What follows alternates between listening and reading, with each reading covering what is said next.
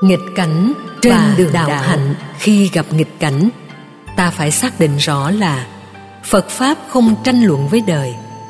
Chỉ có thế gian mới tranh luận với phật pháp. Bản chất của phật pháp là hóa giải hận thù. Thế gian thì chất thêm những thứ đó vì lợi ích riêng tư của cái tôi được bình phong dựng lên rất đẹp như chủ nghĩa này học thức kia nhưng con đường tâm linh khác hoàn toàn với con đường thế tục của chính trị. Do đó, các nhà chính trị không nên gắn ghép phật giáo vào bất kỳ cái nón nào. Nó không đáng để cho đạo phật phải quan tâm. Phật tử và tu sĩ giữ gìn phật, pháp, tăng phải tôn thờ tam bảo như nhau. Phật pháp tăng là ba viên ngọc quý không lý do gì để ta tôn thờ một chủ nghĩa khác trên đầu. Đi trên đường đạo pháp, ma lực lúc đầu có thể nhiều, nhưng dần dần sẽ ngã quỵ và nhường bước cho phật lực.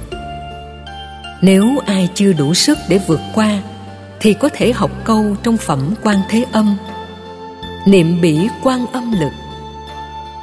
Toàn bộ phương pháp của kinh phổ môn nằm ở quan âm lực chứ không phải ở quan âm tượng, quan âm ảnh hay chính ngài quan thế âm. Rất nhiều hành giả nghĩ rằng, ngài quan âm có lòng từ bi, vô lượng cứu khổ độ sinh trong các tình huống khổ ách như thiên tai, sóng thần, động đất hạn hán, lũ lụt, mất mùa, chiến tranh hay những tai nạn do chính con người tạo ra là một sai lầm. Đức phật dạy quan âm lực là năng lực quán thế âm. Năng lực đó chúng ta phải thực tập. Quán âm thanh bao gồm những lời phê bình, chỉ trích, kháng cự, chống đối, nịnh hót cũng đều là thái độ của tâm. Hành giả không nên để tâm chạy theo khen chê, vì đây là hai ngọn gió có thể làm ta ngã quỵ. Do đó ta phải vượt lên trên con đường thuận và nghịch của khen và chê. Ai làm được như thế thì đang thực tập quan âm lực. Thứ hai là sự quán chiếu bằng tuệ giác. Không phải nghe bằng lỗ tai, mà bằng sự quán. Quán là bằng tuệ giác, khác với cái nhìn của con mắt. Nhìn bằng mắt thì khi bị mờ, ta thấy không rõ thiếu ánh sáng cũng không xong, ta không thể thấy. Do đó, phiến diện, cận thị, viễn thị làm cho ta phản ứng sai với bản chất thật của hiện tại. Khi nghe bằng sự quán chiếu, ta thấy ngũ uẩn dai không và kết quả là độ nhất thiết khổ ách. Như vậy, niệm quan âm lực lúc nào cũng hành trì để tâm năng lượng quan âm hóa giải các hận thù bằng từ bi và tuệ giác, thì sẽ không có ma chướng nào có thể tồn tại lâu. Kháng cự lại ma chướng là ta dùng lòng sân kháng cự lại với lòng sân.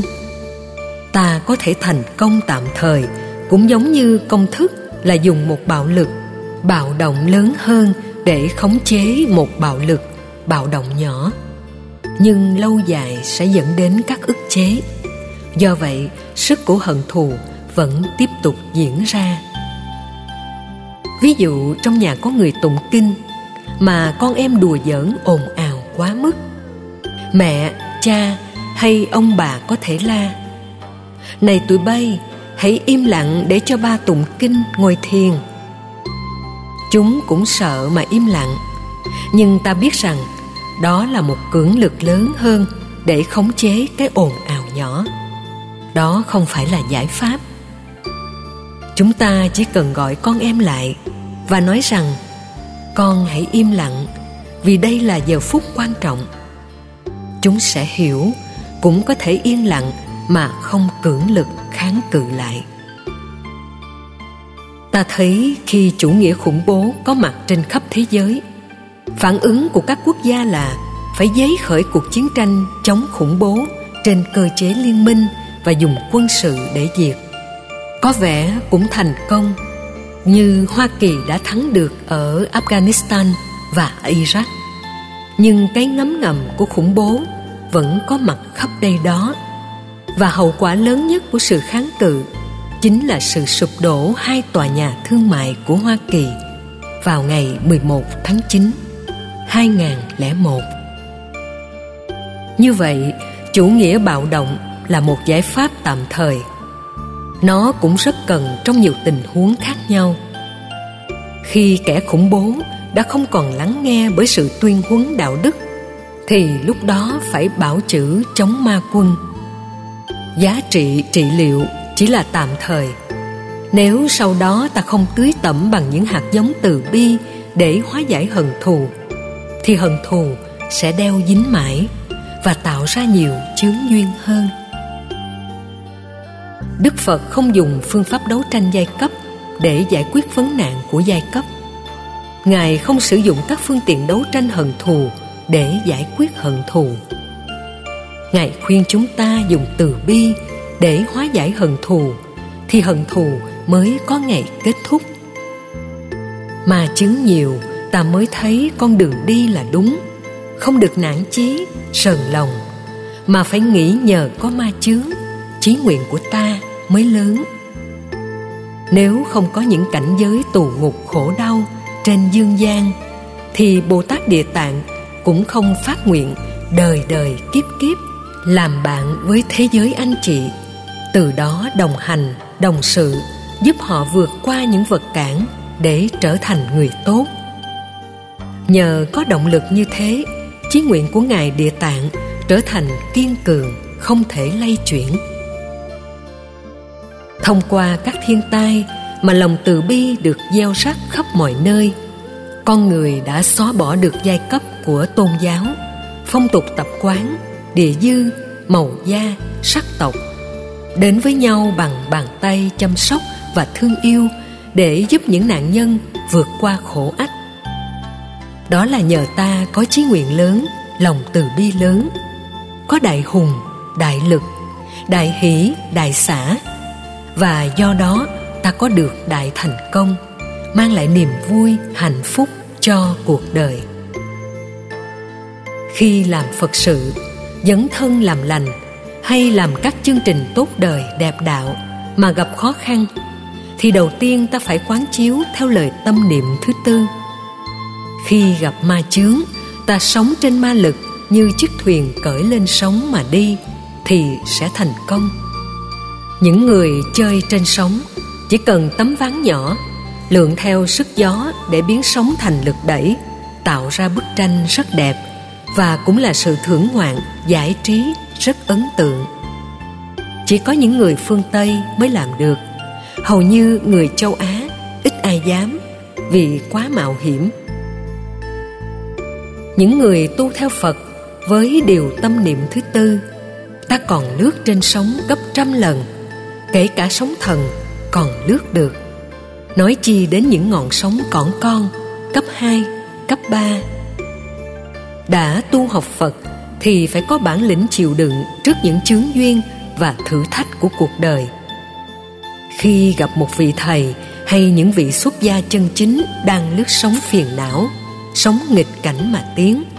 Chúng ta đừng quay lưng với họ, vì như vậy sẽ làm cho đạo phật bị dừng lại và cuối cùng phải chào thua. Đó là điều ta phải cân nhắc. Trong hai điều tâm niệm ba và bốn, ta thấy sở học nghiên cứu về tâm sẽ giúp mình tăng trưởng về đạo và hạnh. Đạo là con đường để đi. Khi đi trên con đường của đạo ta có được hạnh, tức là sự thực tập. Có được đạo đức, đó là kết quả của sự chuyển hóa. Có được tuệ giác, đó là chuyển về trí. Do đó, đi trên đường đạo sẽ không còn nỗi khổ, niềm đau, không có phiền não.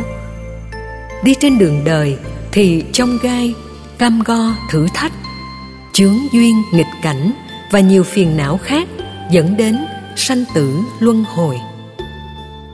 Chính trị là con đường cam go nhất của thế tục. Tâm linh là đỉnh cao nhất của đường đạo, và các nhà sư Phật giáo phải đi trên con đường tâm linh. Bỏ con đường tâm linh mà đi theo con đường thế tục, tức là bỏ sở trường mà chọn sở đoạn. Kết quả ngày càng rời xa con đường tâm linh đã chọn. Cuối cùng, thầy chùa sư cô đang đội tam bảo thì có thêm vô số các nón cối. Bởi vì cứ mỗi lần làm phật sự bị ma chướng là có một nón cối để đội. Trong thời gian mấy chục năm trên đời, nếu không có tâm buông xả, thì sẽ có trăm ngàn vô số nón cối nghiệp chướng làm cho ta thất điên bát đảo. Khi gặp nghịch cảnh điều đầu tiên các hành giả phải thực tập là buông xả, xem mình không phải là đối tượng của người ta đánh hạ.